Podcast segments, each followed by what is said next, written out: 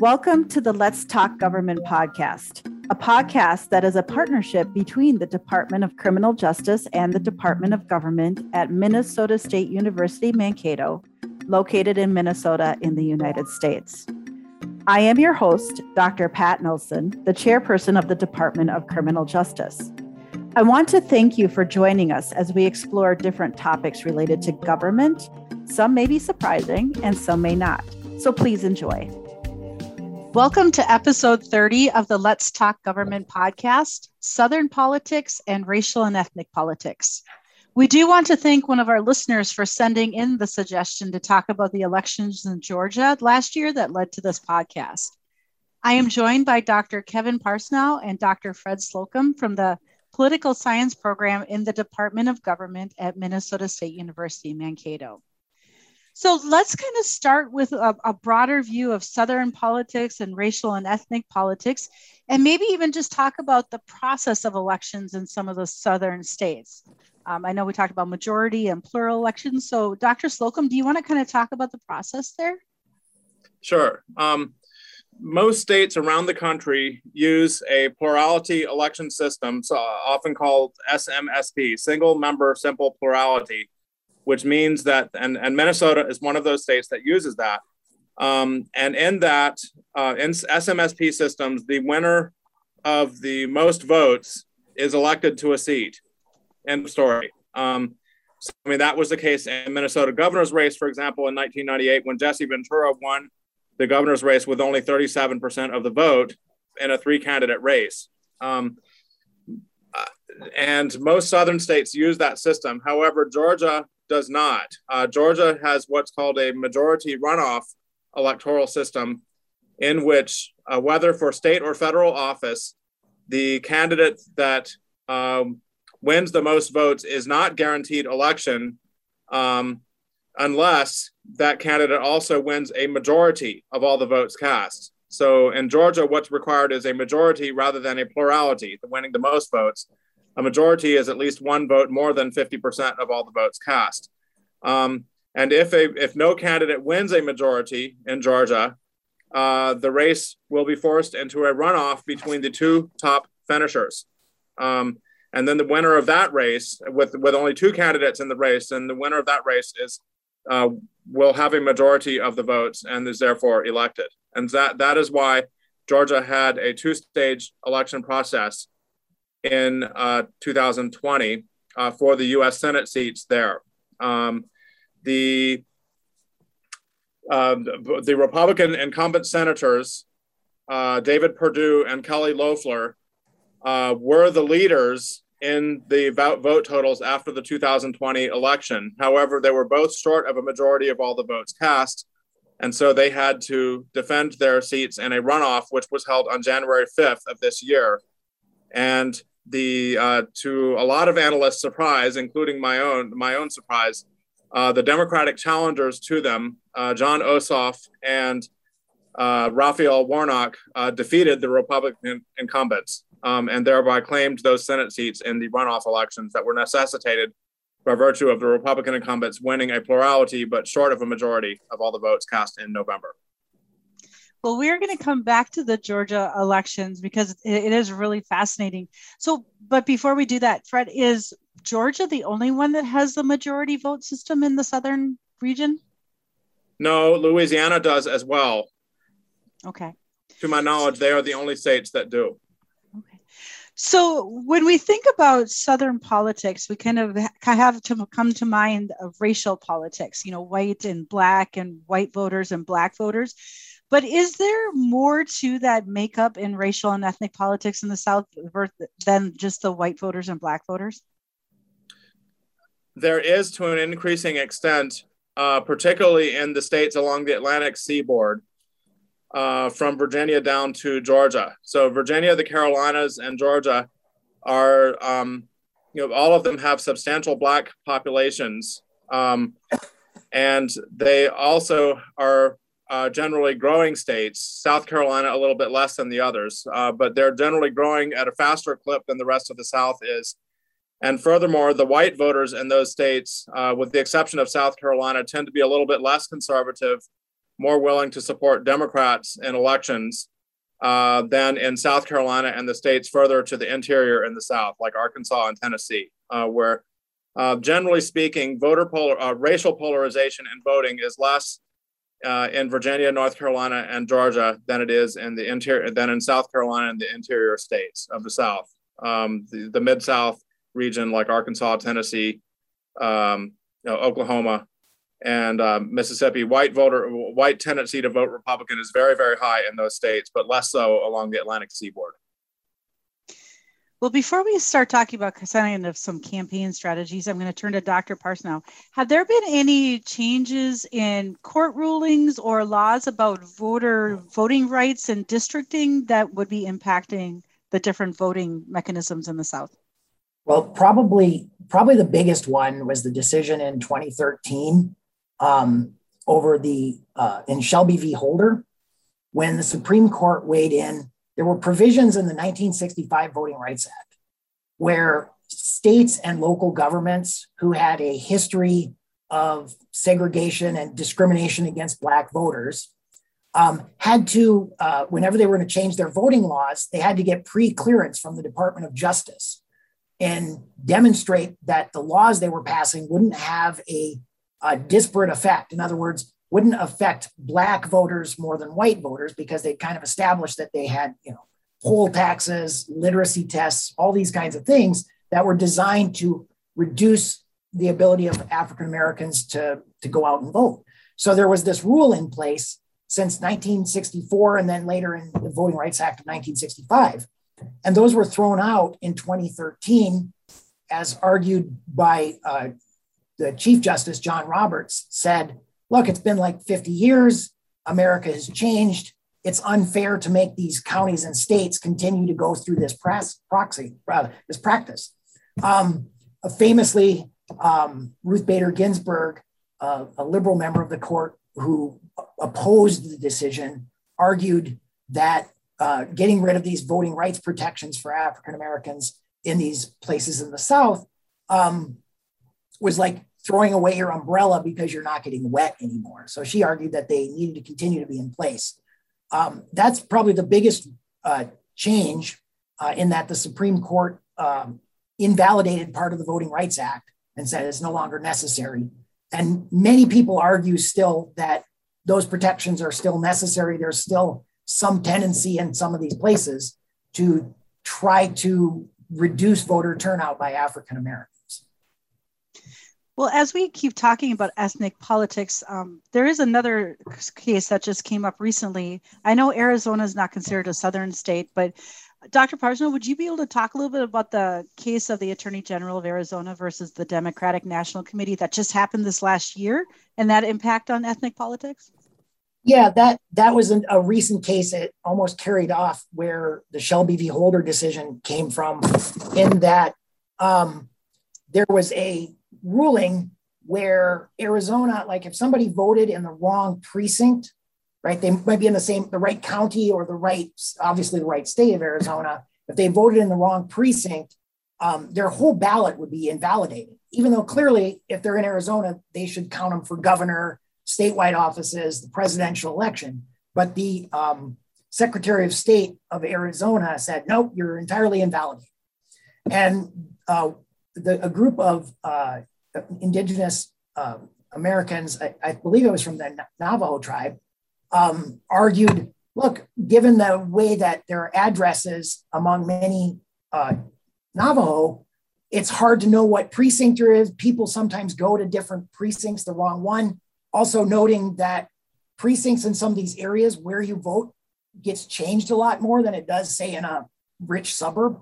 And so they argued having this rule is unfair, right? Maybe the person voted for the wrong state legislator, but they voted in the governor's race, they voted in the presidential race, they voted in wherever. You should at least count those. Throw out the ones that they're voting in the wrong place that it affects, and but count the other ones. And the Supreme Court, in a six to three decision, the six uh, what we call conservative members of the court against the three liberal members of the court, said no.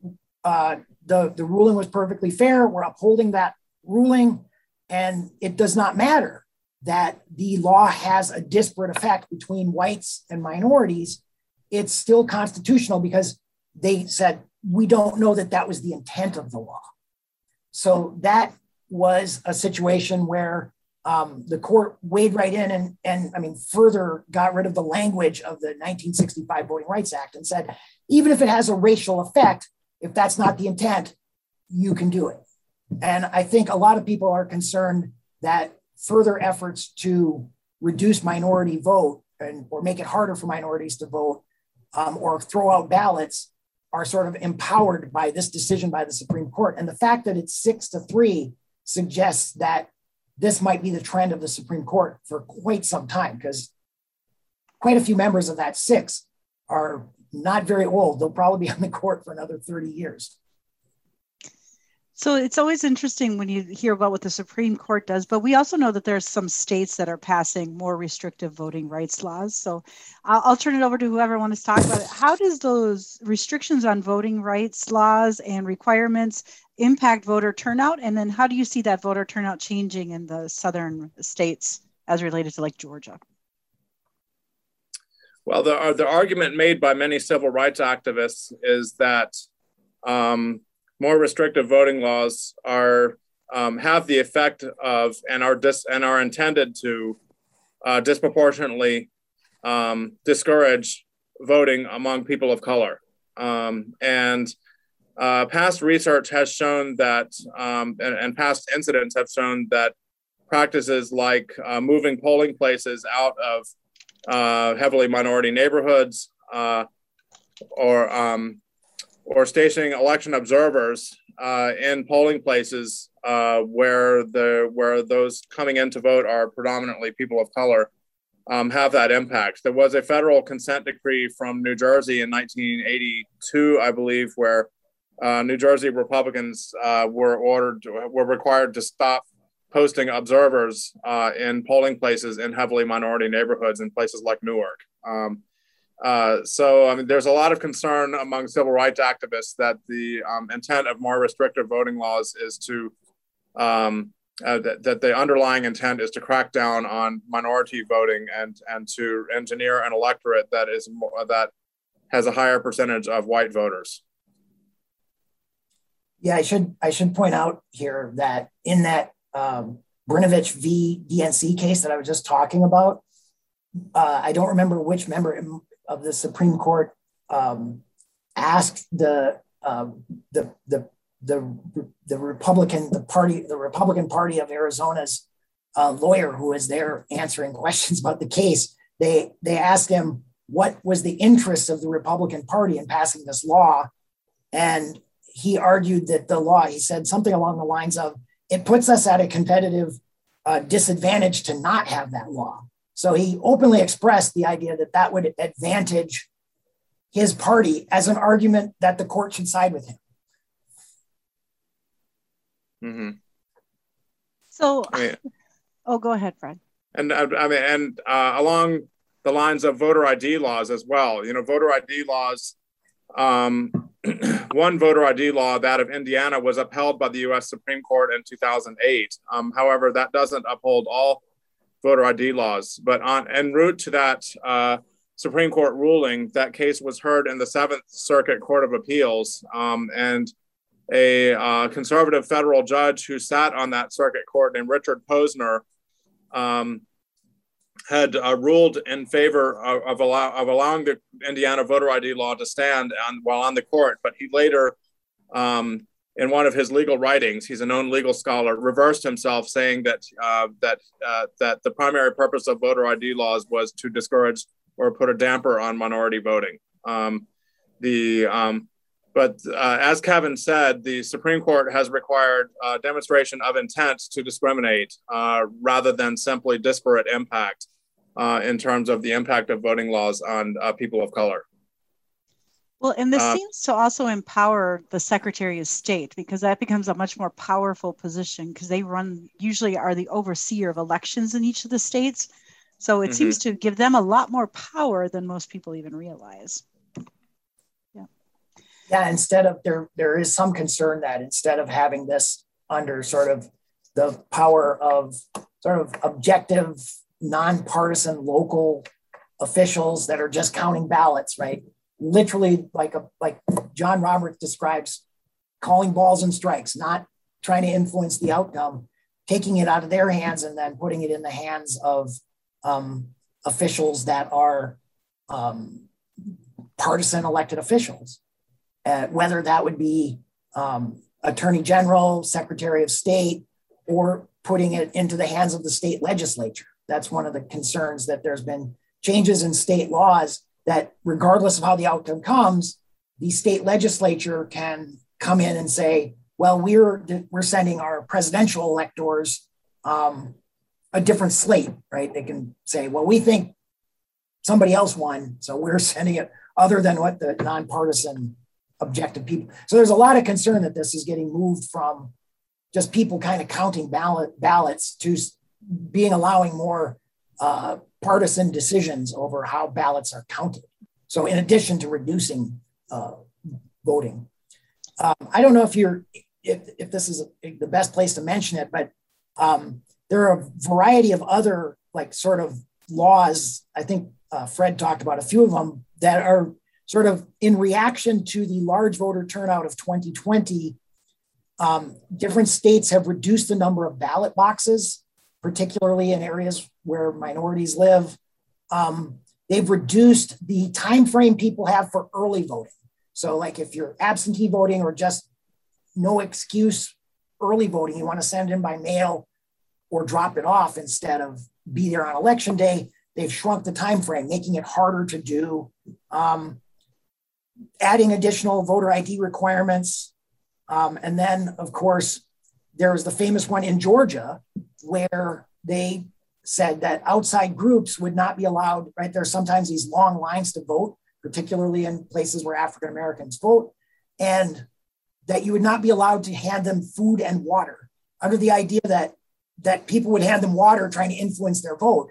It's like, well, they're they're also standing outside for you know a couple of hours at a time. Uh, a person needs maybe a drink of water, right? So that was really controversial, and it's particularly controversial because some of these groups have uh, a, a, very popular way for um, African Americans to vote in a lot of these areas is what's called souls to the polls, where as a church, right, it's a it, there tends to be like as a church to get sort of organizing for all these black churches to get people to go vote early, go vote together, go do drop boxes on a Sunday as opposed to like normal election day. And a lot of these laws are seen as ways to make it harder to do the souls to the polls. Well, that's interesting. Mm-hmm. I'd never heard of the souls to the polls. So, um, so let's talk about what are some of the differing campaign strategies of the Democrats and Republicans in the Southern politics. Hi. Um, yes, um, the the strategies for the Democratic and Republican parties are very different in the South. Um, the the South has historically been home to a large amount of uh, racial polarization in voting. Uh, and so that kind of dictates different campaign strategies for the parties. For Democrats, uh, the primary strategy is twofold. First off, to mobilize uh, large numbers of votes uh, of people of color, especially Black uh, people and African Americans, especially because their votes tend to go lopsidedly to Democrats, um, typically 85 or more percent. Of black votes that are cast go to Democrats in Southern races, um, sometimes over 90%. Um, and uh, meanwhile, however, Democrats have to be careful to, uh, to avoid losing too much ground among white voters. Um, in, in a state where racial polarization is very high, like Mississippi, uh, perhaps the most racially polarized state, the overall population is about 37% Black, um, mostly African American. Uh, the white population amounts to about 60 to 60 percent. Um, uh, but no Democrat really has a snowball's chance in a very hot place in Mississippi because the white vote typically breaks 80 or more percent Republican.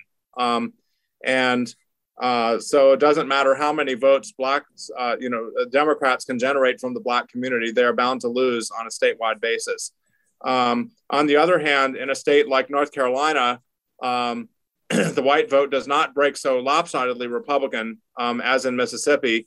And uh, in North Carolina, a candidate can win with a biracial or multiracial, a Democratic candidate can win with a biracial or multiracial strategy by mobilizing the black vote um, and to a lesser extent the Latino or Asian vote, which also tends to lean Democratic. Um, while still winning a respectable share of the white vote. Um, if, uh, generally speaking, if the Democrats can get 40% or more of the white vote, they are doing well. Um, if the Democrats are held to 25% or less of the white vote, uh, they are likely to lose.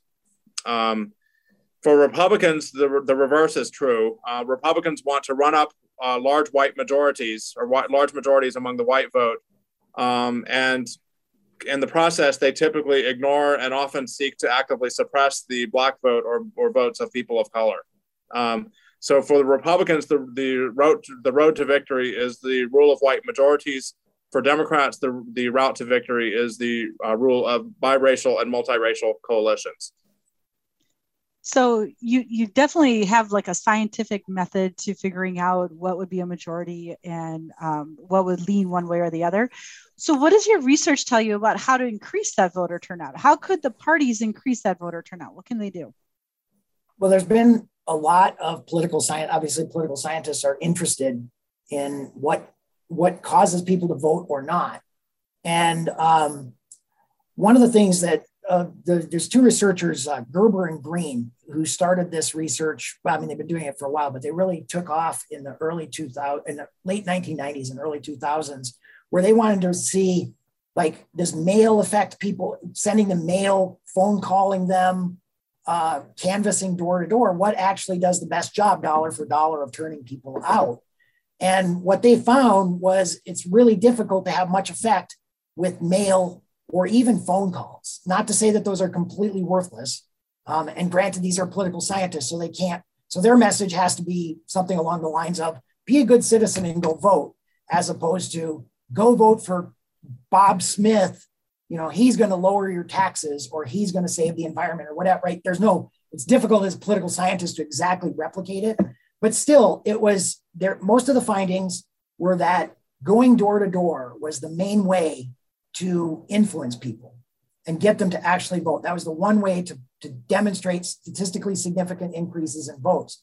A lot of the follow up research in the past two decades on this has uh, really focused on the importance for candidates and parties to have a personal relationship with the voter. Obviously, if you're running for Senate, you can't know every voter, but having somebody who actually talks to them in person and lets them vent frustration or ask them, well, why, why wouldn't, you know, why wouldn't you vote for my candidate? Something that gives a personal connection dramatically increases the likelihood that somebody who wasn't going to vote will vote. Um, and another thing that's been found in research is um, just doing this one time is not quite enough. Like if I show up as a candidate, and believe me, I'm not ever running for office. Um, if I was to show up as a candidate and say, hey, will you vote for me in November? And then I disappear until two or four years later or six years later to ask for your vote again, people will say, where were you? You got my vote, but you didn't want to talk to me otherwise. So there really is like building a relationship with voters and a sense that you're there for them. Uh, Gerber and Green and a lot of other political scientists have found that it's this relational thing that's super important, even more important than necessarily agreeing with people on the issues. That that that it's like if people really strongly, it's if it's the issues that matter to them, you're not going to persuade them to change their mind on issues, but you can persuade them that you're a good person who will listen to them. So before we we're going to come back to Georgia in just a moment, but um, I'd like to just spend a minute or two talking about the current uh, governor race in Virginia. It's really tight between the Democratic candidate and the Republican candidate. And what do you guys see? Is that going to be an influential race? Does it tell us anything about what to expect in the upcoming year or two? that's hard to say, although it's commonly perceived uh, as a bellwether. Uh, Virginia um, uh, has off-year elections uh, cycle for statewide elections. So um, and so um, there's often a tendency among uh, those analyzing or observing politics to view that as a bellwether. Um, I think it's uh, uh, to the extent that elections are nationalized. Um, I think it can is more likely to be a bellwether of what can occur in 2022. However, every state is different. Uh, Virginia's politics are uh, commonly subdivided between uh, Northern Virginia uh, and the rest of the state. Um, that division is a little bit simplistic, but Northern Virginia is where Democrats draw most of their support uh, due to the large uh, populations of Amer- of residents with more education, including many federal government employees in places like Arlington and Reston and the other suburbs and exurbs of the Washington, D.C. area. Um, Republicans tend to draw their support from Southern and Western Virginia, especially the rural parts of the states, uh, in places like Danville in the South uh, and the mountain regions in the West, like Lynchburg. Um, and then the suburbs are, you know, of Richmond and, and Norfolk are real battlegrounds uh, between the two parties in most elections. So, um, uh, but uh, generally, uh, Virginia was once, uh, you know, kind of a lock for Republicans in presidential and most statewide races into the 90s. And now the state is much more closely divided. However, um, the Democrats have won four out of the last five governor's races and have won most of the statewide executive offices since 2001, um, uh, which shows uh, a shift. And generally, the growing parts of the state have been in the northern parts near Washington, D.C where the Democrats tend to run strongest, uh, and the the uh, more rural areas of the state are steady in population or shrinking, and so the uh, overall demographic trends with the diversification in the north um, and the large number of federal workers and uh, um, and highly educated professionals tend to bode well for Democrats over the long term in the state. Yeah, and I, I think, I mean, there's another issue here. Besides the fact that, just generally speaking, if you just had a generic Republican and generic Democrat running in Virginia. 10 years ago, you would have thought that the, the Republican would probably win. Now you'd think that just probably a slight margin for the Democrat. Um, and Terry McAuliffe, who's running as the Democrat, has already been governor once. So he's got good name recognition. I don't know exactly how um, Virginians perceived his time as governor, but you know he's got good name recognition, and they've nominated him again. I think the Republicans, when they they uh, nominated Youngkin, they probably were shooting for somebody who's more of a moderate, which is a, in a way recognizing that Virginia is shifting. Um, you can argue whether Youngkin is a moderate or not. Um, he certainly tried to distance himself from Donald Trump, while Virginia Republicans, to some degree, other Virginia Republicans have sort of embraced Donald Trump. So there is a level where maybe this isn't so much even about national trends as just is Donald Trump still an influential aspect? Is it going to turn out? Is his sort of like, is he going to turn out Republican voters in Virginia? Um, right now, McAuliffe has a pretty consistent three or four point lead in the polls. Um, but it's an off year election. So, you know, everybody's got to turn out their people. The, I'm pretty sure the Democrats are trying to say, here's just another Trump. You know, if you're a Democrat, you better get to the polls. Um, while the Republicans have got kind of a mixed message of no, no, he's a not not Trump. He's a good moderate or you know just a kind of conservative guy that you want to vote for, but still pull in those Virginia Trump voters. Um, I, I kind of agree with Fred. I don't know that this is a going to be a great measure of national trends because Virginia. I mean, one thing we find in political science, right? The South is different from the Northeast, is different from the Midwest, is different from the West, and so forth. But almost every state is really different from other states. And everybody seems to know that for their own state, but they don't seem to realize, like, you know, as a as a Montanan, I would have said Minnesota, Wisconsin, eh, what's the difference? They're both a bunch of corn and flat, right? but now that I've lived here, I realize how different Minnesota is from Wisconsin. And Minnesotans definitely know, like, the Twin Cities is different from southern Minnesota, is different from the Iron Range. You know, we know that in here. It's the same thing in every state you go to. And so I, I don't know how much Virginia gets attention because it's like the only movie playing in the theater. Might as well go watch it. Almost, yeah. New Jersey too, but New Jersey's not getting a lot of it. It has the governor's race too this fall, but um, but New Jersey's race is not really up for grabs the way Virginia's is right now. So this is a good segue to come back to Georgia for kind of your th- final ideas and thoughts. Um, so we had the runoff. So between the November 2020 elections and the runoff in January 2021, you had voices talking about invalidating the elections. You have rumors of Trump calling the Secretary of State in Georgia to um, influence how they were going to call the vote and do the runoffs. Uh, you have Stacey Abrams, that's a big advocate in Georgia, who they claim helped get Biden elected.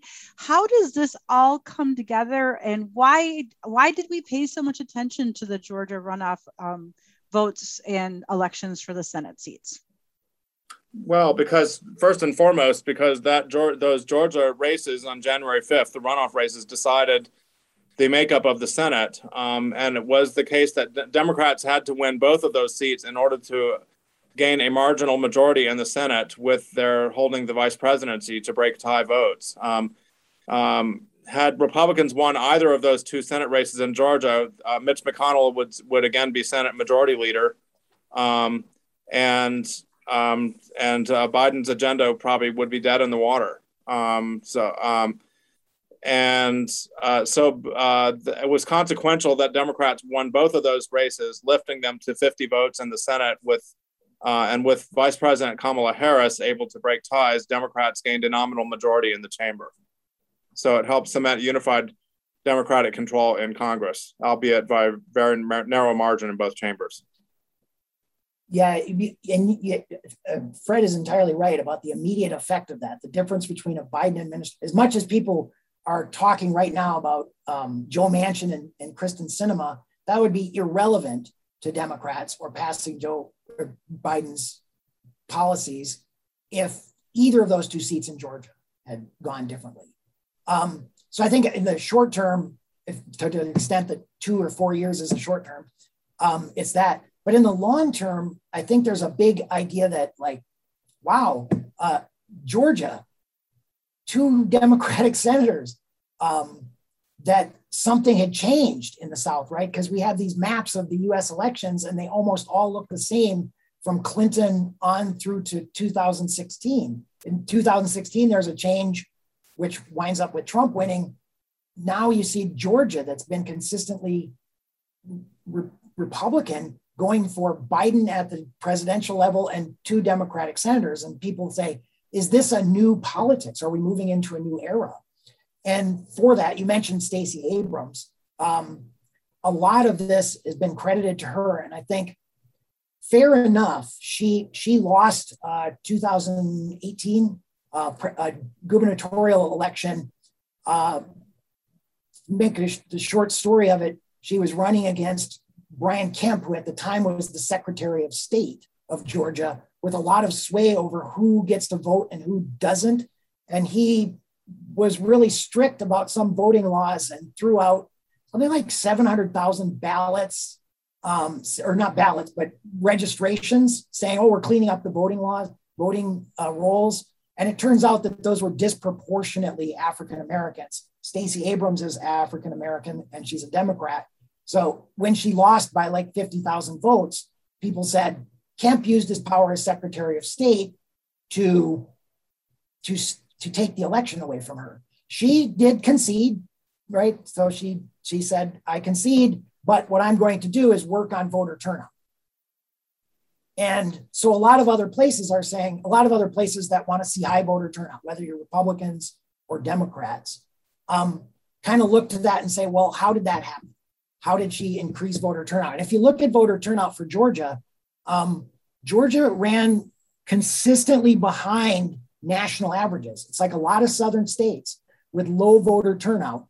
And as we, especially if you go back to the you know 80s, 90s, but as we got closer to the 2000s, um, they started to get closer and closer to the national average. And then in both 2018 and 2020, they actually exceeded it. Now, Minnesotans, we in this state, well, listen to me say we, um, in Minnesota always exceeds the national average. But to have a southern state do that is quite a thing. And the fact that it happened when Stacey Abrams was running for governor, and then when she did her big push afterwards to increase voter turnout, is sort of this idea that that that her work is her work worked, and that that might be a key. Um, I don't know that you can replicate that everywhere. Part of what you have in Georgia is a changing demographics, right? Increasing proportion of the population is African American, including a lot of African Americans who are moving into Georgia. Um, so that was a group that she could reach out to. You don't necessarily have that in every single state. Um, and then uh, just different regions of Georgia are more diverse. So the diversity gives her group a, a population that may not have as high voter turnout rates that she can actually target. So, like if somebody was to try to do something like this in Minnesota, um, it's a bit tougher because there's not as many groups. There's not a, like an automatic group like, sure, college students don't vote in as high a number, but Minnesota college students vote in pretty high numbers. So you don't have a sort of automatic pool to go to to boost up their voting rates and turn people out. Um, anyway, sorry, that was that was me sidetracking to to that issue. So, um, I think my phone's about to run out of power, but uh, quickly, Georgia, um, I think, is a model for mobilizing uh, people of color uh, to vote. Uh, Stacey Abrams came unexpectedly close, um, although falling short in the governor's race in 2018 in Georgia, and then uh, decided to make a continuing project of voter mobilization, and especially African American voter mobilization.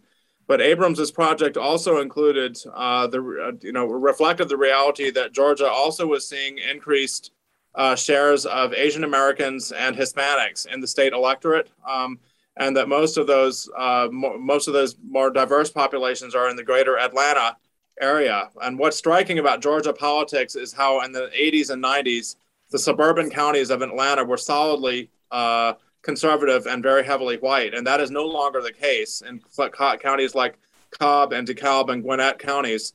Um, they're much more diverse populations, somewhat more socioeconomically diverse as well. Um, and the Democrats have expanded their urban base in the Atlanta area to now incorporate uh, strength in much of the suburbs in order to offset the Republican strength in the rural areas of the state.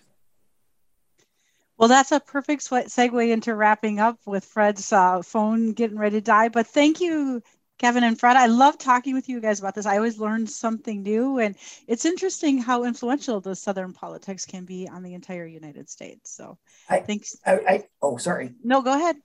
I just wanted to. I have a little bit of battery power left. I have ten percent, so okay. I, I, I am. I, I can. I could field another question yet. So I was I was just going to add one more thing before we go. A lot of what we've talked about, we've been talking about like voting and turnout patterns between Republicans and Democrats. But I think it's only fair to point out that if we go back in time just a couple of decades, you would have seen that it was um, that it was Democrats, right? A lot of the Democrats were segregationists, and a lot of these things that came from the Voting Rights Act were you know, they were partisan because it was the Democrats that drove this. So this isn't necessarily like Democrats have always been good and Republicans have always been bad.